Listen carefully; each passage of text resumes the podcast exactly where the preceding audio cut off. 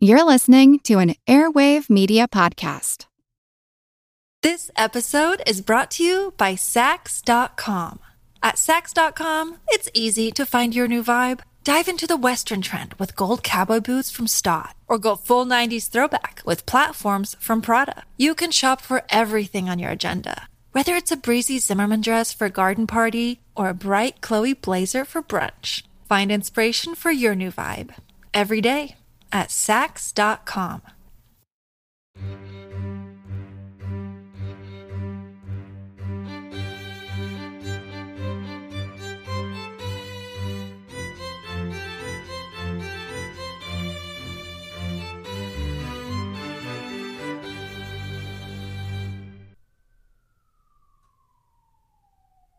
What a great way to start with sirens. I love this. Welcome to the Art of History podcast. I am your intrepid art history degree holding host, Amanda Matta. And this week's episode, I think, is very thematically uh, timely, as it is Thanksgiving week in the U- US. I almost said the UK. In the US, and many of us are returning to our family homesteads in the next few days as you're listening to this, where we will undoubtedly eat too much food and argue a little too much with our relatives. And I thought this painting would be the perfect companion piece to this week's festivities. Before we dive into the artwork that is going to tell us that familial strife story from history today, this is your cursory reminder to rate, review, and subscribe to the show wherever you listen. I truly appreciate it and it helps new listeners join us, so thank you in advance. And if this is your first time listening, the premise here is pretty simple. Each episode, I select a work of art that can tell us a story from the past. I will let you know what today's is going to be in just a moment. I will also be posting the artwork and some supplemental images over on Instagram at Art of History Podcast, so I would recommend pulling that up and just having it available if possible while you listen. While you're there, go ahead and give me a follow. I am just about to cross 3,000 followers on the Instagram. And I also have a giveaway going on right now. You can win a copy of a Tudor planner that I have for myself. I absolutely love, and I snagged an extra copy of to send to a listener. So check out the pinned post on the Instagram.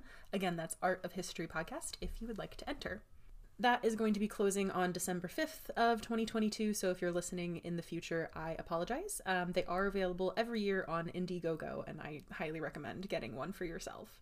I think that is all of the housekeeping for this episode, so without further ado, let's dive into the reason we're here the art. We are traveling back in time to the mid 18th century today. No, I'm sorry, the mid 19th century, the 1800s today, where the realist movement was emerging in France as a reaction against the outdated strictures of all that stuffy, academic, formulaic art that had dominated the scene for centuries at this point. Spearheaded in France by artists like Gustave Courbet and Jean Francois Millet, the realist movement signaled a definitive break from the artistic traditions of the past. Realist paintings, of course, were protested by the French Salon, the state sponsored art exhibition that resided in Paris, because these paintings flouted the traditional academic practice that taught artists how to paint correctly. Scenes of rural life, for example, which kind of dominated in realist art, were expected to be classically small and picturesque, instilling the viewer with a sense of escapism. These works, however, when the realists painted them, were large on a scale that was normally reserved for major historical themes or religious subjects. Even worse, these works focused on the hardship of the modern working condition, a topic that smacked dangerously of socialist politics to the conservative art critics of the day. Also criticized were the bodies that were being painted by the realists. Nude figures were not glamorized in this artistic movement, but were instead portrayed with rolls of fat. Ew, who has those? Me, I have those. and were depicted at unflattering angles. Critics were more used to the idealized forms of academic art, where the body is smooth and posed, you know, beautifully all the time. They saw the realist movement as a deliberate quest for ugliness. Over in Russia, where we will be spending the rest of this episode today, the baton of naturalism was taken up by an association of exhibiting artists known as the Wanderers or the Itinerants. Their works constituted a penetrating study of Russian society. Particularly uncompromising was their portrayal of labor, their depiction of labor practices in Russia. Although they also produced, you know, these atmospheric landscapes and scenes of daily life that were a little more palatable to the contemporary viewer. The Wanderers sought not only to break away from traditional artistic methods, but they also wanted to subvert the way in which art was experienced. By depicting scenes from ordinary life and holding exhibitions in the provinces, they aimed to enlighten and make art more accessible to the masses, to the common man. This is part of the reason that they were called the Wanderers. They traveled around Russia showing their paintings. Arguably the most famous of the Wanderers was an artist by the name of Ilya Yefimovich Repin, who was born in Chuhuyev in what is now Ukraine in 1844 to a peasant family. He got some early artistic training with a local religious icon painter before moving to St. Petersburg in 1864 to study at the Imperial Academy of Fine Arts. He actually failed at his first attempt to enter the academy there, but he remained in the city anyway and studied academic drawing techniques, audited courses, and won his first artistic prizes in 1869 and 1871. In 1872, he completed his first masterpiece, The Boatmen or the Bargemen on the Volga. This work depicts 11 men physically dragging a boat across the banks of the Volga River, and it was completed on a commission from the Grand Duke Vladimir Alexandrovich. He had been so impressed just by drawings that Repin had made while on a trip down the Volga that he awarded him the commission for a large scale painting on the same subject. The finished piece, which I have over on the Instagram, starkly shows the harsh working conditions that these men were enduring. They appear on the brink of collapse, dressed in rags and bound with leather harnesses tying them to the barge. Just one of the men, highlighted through his lighter clothing in the center of the group, seems about to cast off the straps that bind him to the ship. In the distance behind this barge is a tiny steam powered boat. You can barely make it out in the canvas. Perhaps this is a suggestion that the back-breaking labor that we're seeing from the barge haulers is no longer necessary in the industrial age. All in all, the piece can be read as a condemnation of inhumane labor as a source of profit. Ironically, because of that point, the Grand Duke purchased the final piece and sent it to be exhibited widely throughout Europe as a landmark of Russian realist painting. Although perhaps it's not so ironic after all, as the Grand Duke's father, Tsar Alexander II, was known as Alexander the Liberator for his greatest achievement, which was emancipating Russia's serfs. Serfdom had existed in some form in Russia as far back as the 12th century. The serfs were people who were basically tied to the land on which they had been born. They could be physically sold along with the land.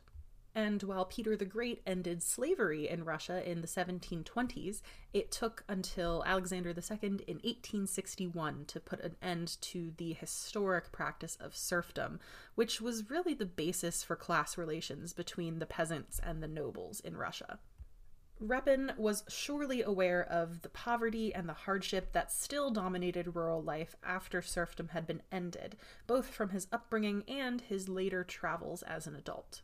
And even though the painting of the boatmen on the Volga still bears some hallmarks of academic drawing, it has been described as, quote, perhaps the most famous painting of the Wanderers movement for its unflinching portrayal of back-breaking labor. This painting defined Ilya Repin as a serious painter and one concerned with depicting realism through his work. The success of the painting also won him a grant from the Academy of Fine Arts that allowed him to spend several years touring around Western Europe. After making stops in Austria and Italy, he rented an apartment in Paris for two years and was there in 1874 when the first Impressionist exhibition was held. Though Repin admired some Impressionist techniques and liked the liberty of what he called their infantile truthfulness, he felt that their work lacked moral or social purpose, it lacked substance, which would become a key factor in his own art. Now, he didn't necessarily go so far as the Wanderers did in their ideology. They believed that art should push forth humanistic causes and kind of serve the common man above all else. Repin sympathized with those concerns, but he didn't go as far as the Wanderers did. They kind of completely rejected the academic world. I think in general, Repin was just a little bit more realistic about what it took to create good art and also what it meant to be creating it as a person who had been born out of the peasant class. He wrote in an 1872 letter Now it is the peasant who is the judge, and so it is necessary to re- represent his interests.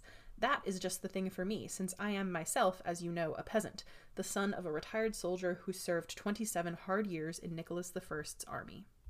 He would become famous for his depictions of Russian history, and his realist style paved the way for the socialist realism of the Soviet era a century later. His works brought a modern, socially charged angle to representations of historical subjects, which was the favorite subject of academic painters. A perfect example of this was in his 1888 painting, St. Nicholas of Myra delivering three unjustly condemned men from death. Repin was a supporter of a campaign to abolish the death penalty in Russia at the time, and showing the saint saving these condemned men was surely connected to that. He also produced portraits of many prominent Russians, including influential literary and artistic figures, many of these his friends. These included Leo Tolstoy, Modest Mussorgsky, Pavel Tretyakov, and Mikhail Glinka. Also, of course, I have to say this in every episode that's not predominantly English names. Uh, my Russian pronunciation, I, I, it's getting there. It's not amazing, so I do apologize in advance for any of my Russian speaking listeners. Now, Ilya Repin suffered one major setback on his road to being enshrined in art history, and this happened in 1885 when he had completed a history portrait depicting Russia's first Tsar, Ivan the Terrible. This painting caused such a scandal that it was removed from exhibition and Russians were banned from viewing it. This is the painting that we are going to focus on today. I do, of course, have it on the Instagram for you, and if you are Googling it, you will want to Google Ivan the Terrible and his son Ivan. Now, far from being a heartwarming portrayal, maybe a double portrait of a father and his beloved son, this is a painting where Ivan the Terrible has just killed his son.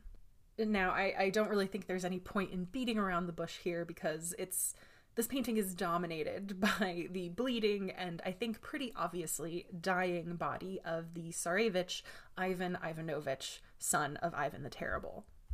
But the focus of the viewer isn't really on the dying man's body, it's on the facial expression of the father, Ivan the Terrible has this absolutely haunted, ghastly look on his face, and I think the immediate impression is that this is his oh shit moment, you know, his oh shit, what just happened, or his oh shit, what did I do moment.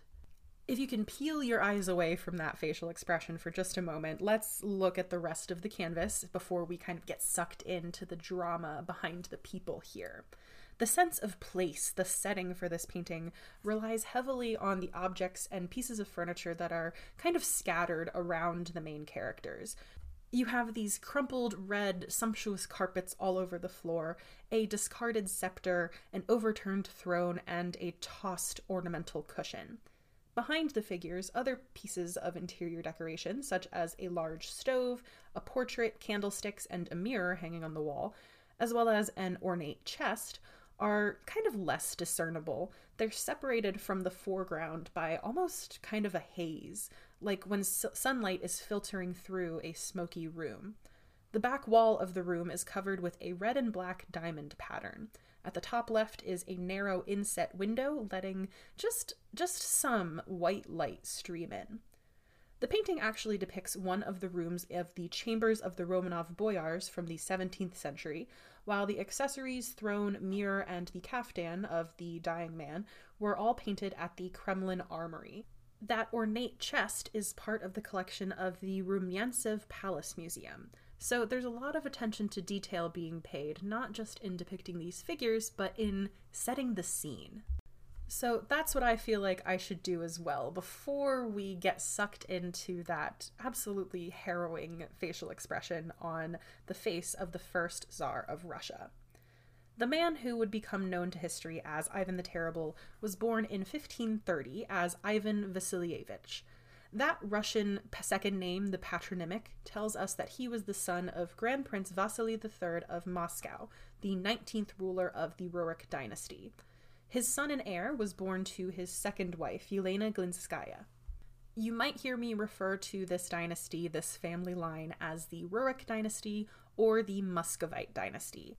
And that's because baby Ivan was going to be proclaimed his father's successor as Grand Prince of Moscow, the area that would later become the Tsardom of Russia, when he was just three years old and his father died. As he was just three years old at the time he ascended to this throne, his mother, Elena, ruled in Ivan's name, that is, until her own untimely death, allegedly by poison, in 1538. She had ruled as a regent with such a tight fist that before this untimely death, a rebellion had been launched against her. Ivan IV, as he was now known, would continue to witness court intrigues like this as rival courtiers and members of Russia's elite jockeyed for power around him for 10 years until he reached his majority. He grew out of this traumatizing childhood to be, quote, as magnetic, dynamic, and imaginative as he was volatile and unpredictable, according to British historian Simon Montefiore, who is the author of The Romanovs. Now, Ivan was not a Romanov, but his rule, in some ways, paved the way for their dynastic rise to power, so we'll put a pin in that. We'll come back to it later. In January 1547, when Ivan was 16, a group of reformers known as the Chosen Council declared him Tsar or Emperor of all the Russias. The title of Tsar had been first used by his grandfather, Ivan III or Ivan the Great, who had claimed the title Grand Prince of all Rus. The term he used for himself was derived from the Latin Caesar and was Russianized into Tsar, meaning emperor. This means that our Ivan was the first ruler to actually be crowned emperor of all Russia from the outside of his reign, even though people had used the title before him. By February of 1547, Ivan had given Russia its first Tsarina, or empress, through a ritual search for a bride known as a bride show. This is kind of exactly as it sounds. 500 virgins were summoned from across Russia and were judged for their beauty and suitability to marry the emperor. Ivan's ultimate choice was Anastasia Romanovna, a great aunt of the boy who would become the first czar of the Romanov dynasty, Michael. She would bear Ivan six children, of whom two male heirs survived. They were Ivan and Fyodor. Anastasia was also known for her ability to calm Ivan's quote unquote manic temperament. At first, Ivan's reign was full of promise. He had sent a message to the world and to Russia that he was now the only supreme ruler of the country, ending infighting between noble families and clans. The new title also painted Ivan as a divine leader appointed to enact God's will on earth, and his will as Tsar was therefore not to be questioned. He embarked on wide ranging reforms, including setting up a centralized administration and church councils, introducing self government in rural regions, and instituting tax reforms. Ivan also called the First National Assembly in 1549 and limited the powers of the boyars. These were members of Russia's top echelon of nobility. They came just after the ruling princes in the country's hierarchy. He also brought in European. Okay, this says esports in my notes. I don't think it's supposed to be esports, but I can't I can't tell what word it's actually supposed to be. Um Okay. Well, anyway, Ivan brought in European merchants, we'll go with merchants, um, to modernize Moscow, and he dispatched envoys to gain control of the rich land of Siberia. In foreign policy terms, Ivan had two main goals at the outset of his reign to resist invasions from the Mongol Empire in the east and to gain access to the Baltic Sea in the west. Ultimately, he had the aim of conquering all remaining independent regions around his empire and creating a larger, more centralized Russia. To this end, he conquered the Tartar Khanates of Kazan and Astrakhan, victories which he celebrated by building St. Basil's Cathedral. You know, the one with all of the brightly colored domes that sits in Moscow's Red Square? Yep, that was because of Ivan the Terrible. Legend tells us that Ivan had the architect of St. Basil's Cathedral blinded so that he could never create anything as beautiful again, although this is probably an apocryphal story attached to his um, legacy as a legend because that architect would go on to design several other buildings later in his life. probably a bit of revisionism to make Ivan's terrible nickname stick a little better. Regardless, these early victories extended his control to the Ural Mountains in the east and the Caspian Sea in the south, which created a buffer zone against possible invasions of Moscow by the Mongols. At the same time, though, Ivan launched an unsuccessful campaign to control Livonia, vying for free access to the Baltic Sea and ergo access to sea trade with the rest of Europe. Fighting against Sweden and Poland in this effort from 1558 to 1583 in what is called the Livonian War ultimately didn't do much except undermine the sanity of the Tsar and the loyalty of his overmighty grandees. He began to become, rightfully in some cases, suspicious of the boyars who were supposed to serve him. In 1560, his wife Anastasia died at the age of 29. Ivan was convinced that she had been poisoned, although it's just as likely that she died of, I mean, any of your run of the mill Renaissance diseases, or treatments for that matter. But the damage to Ivan's psyche was already done. Historians point to this moment as the point where his mental health started slipping in earnest. He fell apart emotionally and grew more and more paranoid that the Boyars had poisoned his wife, whom he really did seem to love. And, you know, now that he was thinking of it, they probably had a hand in his mother's death all those years ago, too. After facing defeats and becoming more and more deeply suspicious of treason by the Russian boyars, Ivan seized private lands and redistributed some of them among his supporters. The rest became a private portfolio of land, I guess you could say, called the Separateness or the Oprichnina, a territory separate from the rest of the state and under Ivan's personal control. He also created a personal bodyguard slash secret police force who dressed all in black and rode astride black horses. They existed more to crush dissent than to keep the peace. With this group, called the Oprichniki, he withdrew into isolation, left Russia's management to others, and launched what many have called a reign of terror. During this seven year period, roughly, he organized massacres of prominent boyars, perhaps as many as 3,000. During the 1560s and 70s, he remarried perhaps seven more times. Five of his wives were married in quick succession over just nine years. Three of these wives were suspected victims of poisoning, and several were thought to have been murdered on Ivan's orders. In 1570, the year after his second wife died under what else suspicious circumstances, he ordered thousands of tortures and executions in the city of Novgorod, decimating its population by, in some estimates, as many as 15,000. This is the time period where Ivan's nickname took root. We know him, of course, as Ivan the Terrible, and yes, to us, his actions are just that terrible. But to a contemporary Russian speaker, the word was actually closer to a more archaic English definition of terrible, meaning inspiring fear or terror, dangerous, powerful, formidable. In general, as an epithet for kings and emperors, the word also could mean courageous, magnificent, magisterial, and keeping enemies in fear, but people in obedience.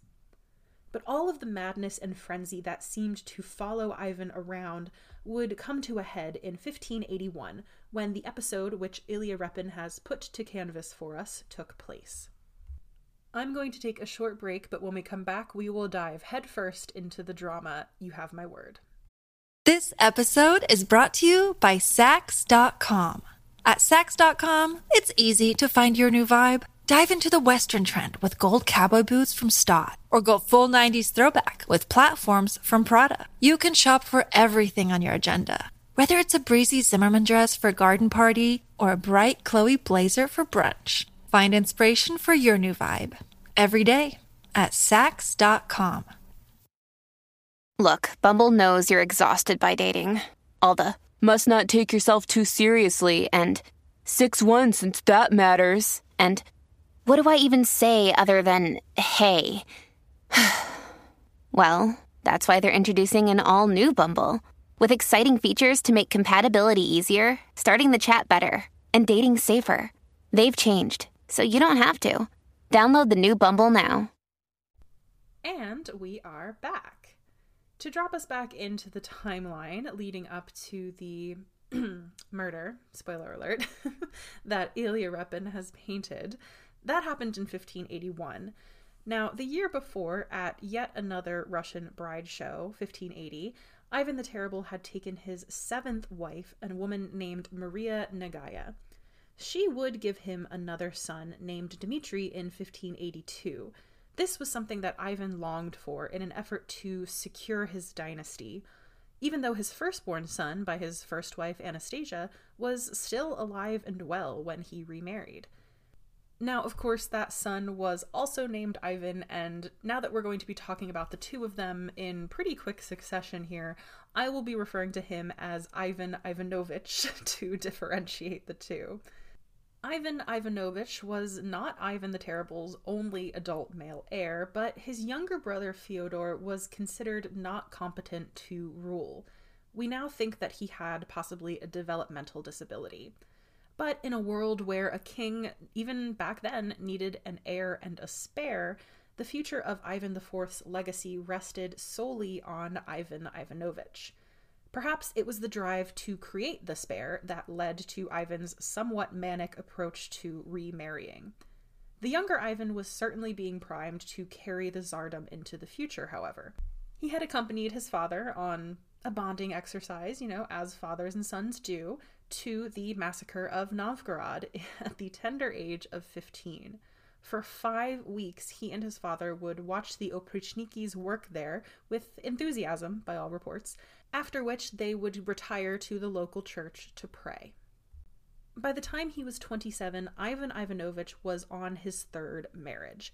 His first wife had originally been paraded as an option for his father to marry at a bride show. When she did not fall pregnant with an heir for Ivan Ivanovich as quickly as the Tsar would have liked, she was sent away to a convent. His second wife, the son of a Russian nobleman, met the exact same fate. Now, I will just say it's more than likely that these choices were made by the Tsar, Ivan the Terrible, and not by Ivan Ivanovich, if that makes you feel any better about the fate that those women met. By 1581, Ivan's third wife, Elena Sheremeteva, was finally announced as pregnant. Ivan Ivanovich surely felt that providing the dynasty with another male heir could be a great way to get back in his father's good graces. The pair's relationship had reputedly soured during the Livonian War, as Ivan Ivanovich held the Tsar responsible for certain military failures and demanded control of certain troops to help lift a siege. On November 15th, 1581, the story goes, Ivan the Terrible happened to come face to face with his pregnant daughter in law, who was wearing only a light shift. Apparently, it was quite a warm day. Basically, she was in the 16th century equivalent of her underwear. Ivan went into a rage, physically assaulting the girl with a blow to the stomach. At that point, she suffered a miscarriage, and Ivan Ivanovich rushed to her side after hearing her screams. The young Tsarevich flew at his father, yelling, You sent my first wife to a convent for no reason. You did the same with my second, and now you strike the third, causing the death of the son she holds in her womb. The Tsar was incandescent with rage at this insolence, and he struck his son in the temple with the pointed scepter or staff he held in his hand. Ivan Ivanovich fell to the ground, blood gushing from the wound. A member of Ivan the Elder's personal guard, who had recently been promoted to the rank of boyar, this was a man named Boris Fyodorovich Godunov, maybe, attempted to intervene but also received physical blows from the Tsar. It was at this point that the elder Ivan apparently snapped out of his hysteria and saw what he had done. He immediately threw himself upon his son, kissing his face and trying to stop the bleeding, whilst repeatedly crying, May I be damned! I've killed my son! I've killed my son! Godunov rushed to get help for the Tsarevich, who briefly regained consciousness and said, I die as a devoted son and most humble servant. For the next four days, the Tsar prayed incessantly for a miracle, but to no avail. Ivan Ivanovich died on November 19th, 1581. After his death, there was no competent adult male heir left for Russia. Only Anastasia's other son, the mentally unfit Fyodor, and the literal baby who would not arrive until 1582, Dmitri. Ivan the Terrible had condemned the nation to chaos and uncertainty through his own moment of anger. When Ivan died in 1584, the crown did indeed pass to Fyodor, and Boris Godunov, the one who had been present at the altercation between Ivan and Ivan, acted as his regent. The baby Dmitri would die at age 8 under quote unquote mysterious circumstances, by all accounts from a knife wound to the throat that was self sustained during an epileptic fit. I'll leave it to you whether you believe that or not. When Fyodor died childless in 1598, the Muscovite dynasty died with him. Godunov did step in as Tsar, but he launched Russia into the time of troubles. This 15 year period would end in 1613 when Mikhail Romanov would be crowned the first Tsar of the Romanov dynasty. But of course, that's a story for another episode. Whew, okay, that was intense. To return to the realm of art history, what was Ilya Repin telling us by painting this harrowing scene almost 300 years after the incident took place? Well, according to Repin, the design and actual painting of the piece were an agonizing process. Quote, I painted in tears. I was tortured. I tormented myself. I corrected again and again what I had painted. I hid it in a sickly disappointment. No longer believing in my strength, I erased what I had painted. I had already erased and I was attacking the canvas again. Every minute was terrible to me. I was disappointed with this painting. I hid it. And she made the same impression on my friends, but something pushed me towards her, and again I was working on it. So if he hated this painting so much, which I can I can relate to, why did he push through? What was he trying to depict? What was he trying to tell his viewer? I think there are many things at play here. But firstly and mainly, the message that violence solves nothing, and in fact only creates more problems than it solves. Now, how do I say that with such certainty? Repin was indeed painting almost exactly 300 years after this episode took place, this moment of infanticide by Russia's ruler but he was also almost definitely reacting to an instance of regicide that would hit much closer to home to contemporary Russian viewers the assassination of Tsar Alexander II, which took place in March 1881. Alexander II, known universally for his emancipation of the serfs, was killed almost exactly 300 years after Ivan the Terrible killed his own son. The aftermath of the bombing that killed Alexander II saw the perpetrator, whose name I am about to butcher, Ignacy Hryniewiecki, I think that's as close as I'm going to get, executed alongside other revolutionaries who had helped in the planning and execution. A new era of political repression was ushered in in the wake of these public executions. Repin was present in St. Petersburg for both the Tsar's murder and the execution of the perpetrators. It was probably this experience that got his wheels spinning in contemplation of Russia's bloody history and the cycle of violence and revenge that seemed to dominate imperial politics and power games as far back as Russia's very first Tsar, and even farther than that, I'm sure. But in depicting such violence on the canvas, I think Repin is also telling viewers something about how that cycle could conceivably come to an end. The moment of realization of horror at his actions that shows on Ivan the Terrible's face is, after all, the focal point of the painting. Historians recorded that Ivan, quote, implored the mercy of God and the forgiveness of his son as he cradled Ivan Ivanovich's limp body. Repin may be reminding us that only Christian love and redemption are the path forward from this kind of regretful action.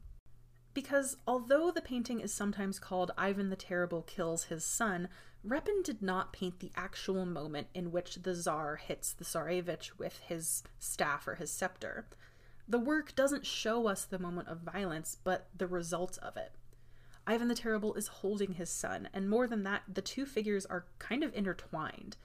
The gesture in which Ivan the Terrible is embracing and supporting his son by the waist has been called reminiscent of the paintings The Return of the Prodigal Son and David and Jonathan by the Dutch painter Rembrandt, which Repin would have studied and admired since his formative years and are housed in the Hermitage Museum.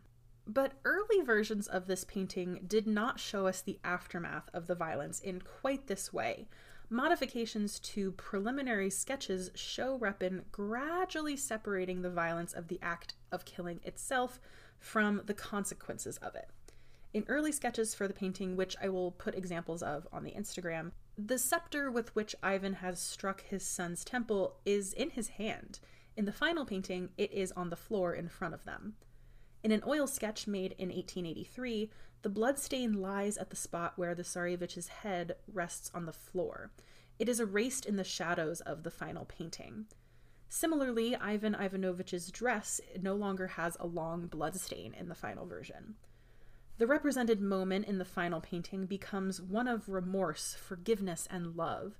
The painting also shows in its center the quote, reality and irreversibility of the Tsar's act. The blood flows from his son's temple, and the attempts that Ivan the Terrible is making to contain it are hopeless.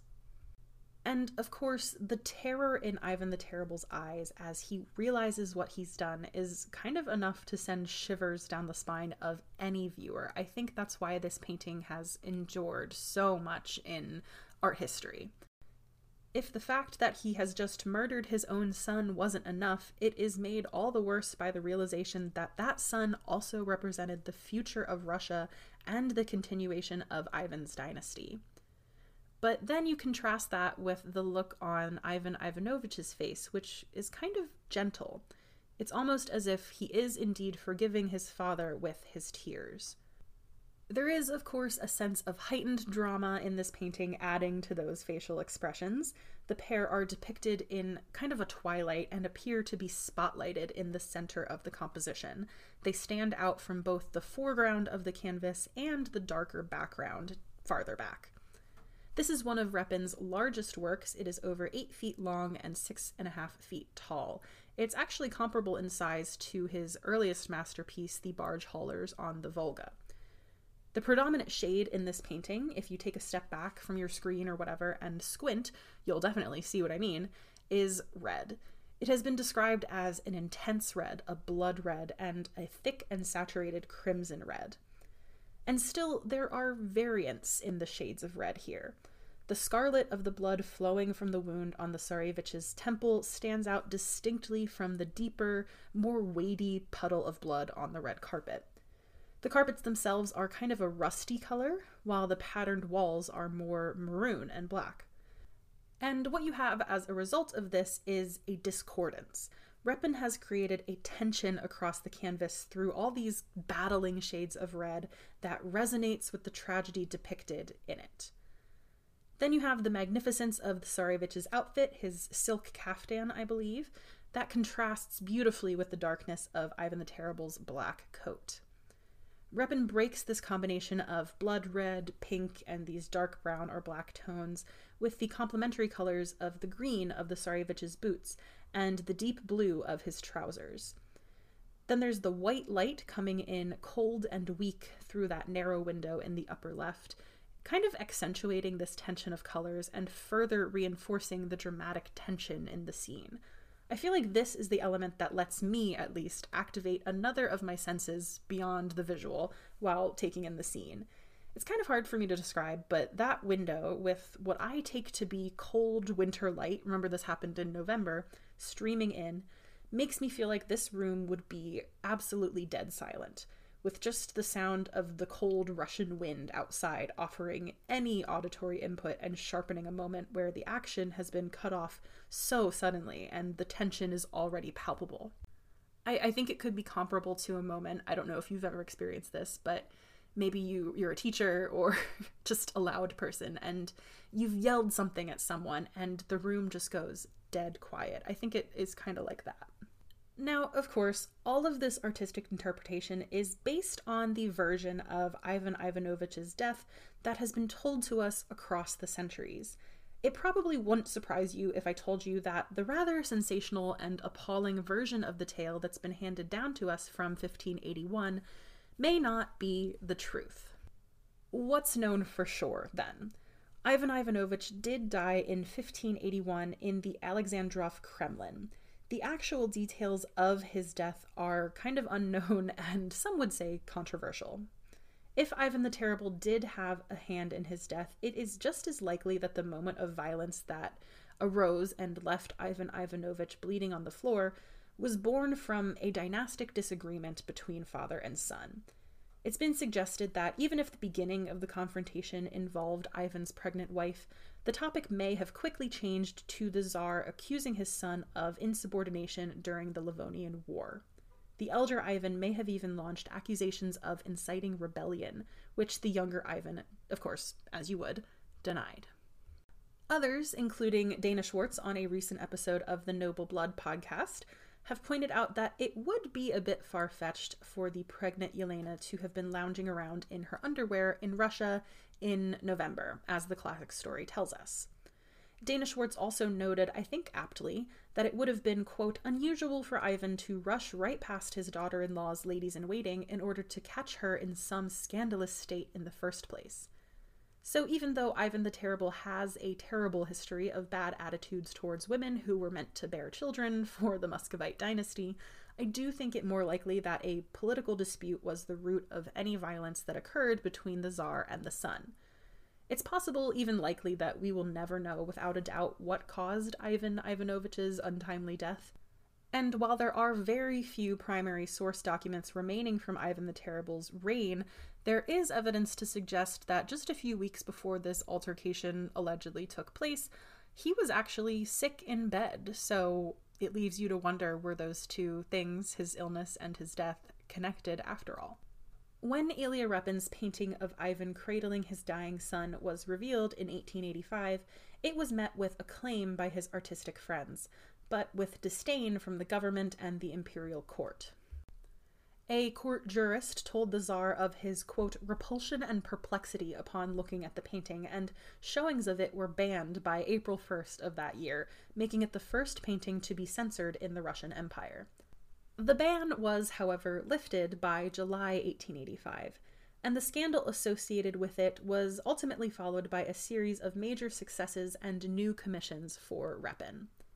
In 1894, he was appointed professor of historical painting at the St. Petersburg Academy after reforms had been instituted there.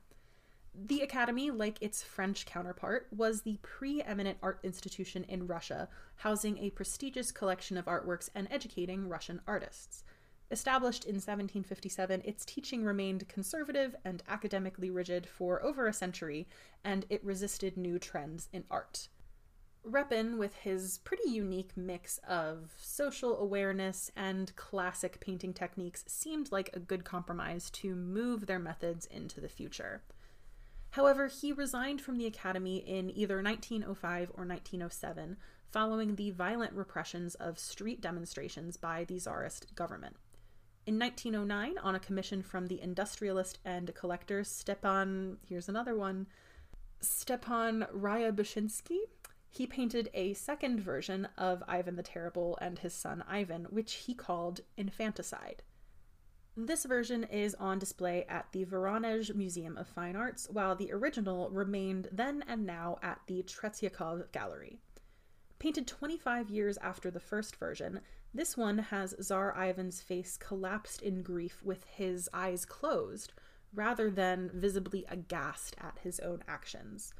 Repin also added a female character in the background and used highly saturated colors more than in the original painting, taking it in a more, quote, luxuriant direction. On January 16, 1913, the original painting was vandalized for what would be the first time. A 29 year old iconoclast slashed the canvas three times with a knife right over the face of Ivan the Terrible. As he did so, he cried out, Blood! Why the blood? Down with the blood! The Tretyakov Gallery's curator, a man named Grigory Khruslov, was apparently so devastated upon learning of the vandalism that he threw himself under a train, distraught at not having better protected it. The painting was restored with the help of Ilya Repin at this time to almost its original state. It has remained a source of contention among Russians ever since, as has Ivan the Terrible himself. Both Stalin and Putin would undertake some image rehab on Ivan's behalf, with Stalin even editing history books to be gentler towards Ivan. He sought to have him painted as not a tyrannical, deranged monster, but just as a strong, masculine leader doing what was needed for Russia's sake. For his part, Repin welcomed Russia's February Revolution in 1917, but was, quote, appalled by the violence and warfare that followed in the October Revolution. This is what culminated in the murder of the last of the Romanov rulers, Tsar Nicholas, Empress Alexandra, and their five children. Also in 1917, Repin's home in Kuokkala, which sits just 19 miles northwest of St. Petersburg, became part of Finland after that country declared independence from Russia. Repin was thereafter unable to travel to St. Petersburg, even for an exhibition of his own works in 1925. It was there that he died in 1930. In 1948, the city was ceded to the USSR and was renamed Repino in his honor. His home is now a museum and a UNESCO World Heritage Site. His artwork, showing Ivan the Terrible and his son Ivan, has been called one of Russia's most famous and controversial paintings. It was vandalized for the second time in May 2018 when a drunken visitor to the Tretyakov Gallery broke its protective glass with a metal bar. The painting itself did suffer serious damage. It was pierced in three places in the middle part of the work, where the figures of Ivan and Ivan are. The gallery did say that the frame was also badly damaged, but by a happy coincidence, the most precious elements of the painting, that showing the figures' faces and hands, were not damaged. According to some Russian media, the vandal said he had attacked the painting because he thought the depiction was inaccurate. Others have said, no, it was just the painting that caught his eye. He received two and a half years behind bars, and the painting remains on display in the Tretyakov Gallery that is going to be all for me today. Uh, by the time you're listening to this, I will be on my way to my family's house. Um, I'm hoping that nothing of this magnitude happens for any of you or myself between family members this year at Thanksgiving. Please do not forget to rate, review, and subscribe. It really, really does help get the show in front of new listeners. And if you're interested in supporting the show further, I am on Patreon at patreon.com slash matta, of fact. That's M A T T A underscore of underscore fact. I post the episodes a day early over there and occasionally some additional supplemental Royals content over there as well. Do not forget, of course, to follow us on Instagram at Art of History Podcast, on TikTok at Art of History Pod. Um, I would also say, eh, I usually say Twitter at Art Historic Pod, but Twitter is dying and I'm not on there much anyway, so you can skip that one. I gotta take this out of my blurb. and of course, I continue to make royal history videos on TikTok on my personal page at Matta of Fact. As always, if you have any questions, comments, concerns about this week's episode, or what you would like to hear next, I would love to hear from you. You can leave a comment on the Instagram or shoot me an email at artofhistorypod at gmail.com. And finally, don't forget to enter the giveaway if you would like to get your own Tudor planner for 2023. We can be twins. Um, who are hopefully prepared for anything and kicking our procrastination habits. Thank you ever so much for listening. Until the next one.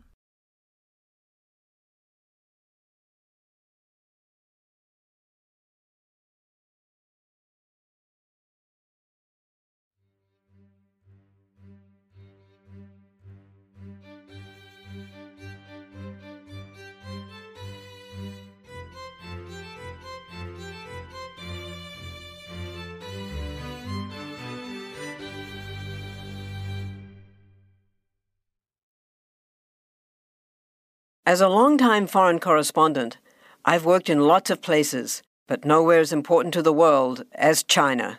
I'm Jane Perlez, former Beijing bureau chief for the New York Times. Join me on my new podcast, Face Off US versus China, where I'll take you behind the scenes in the tumultuous US China relationship. Find Face Off wherever you get your podcasts.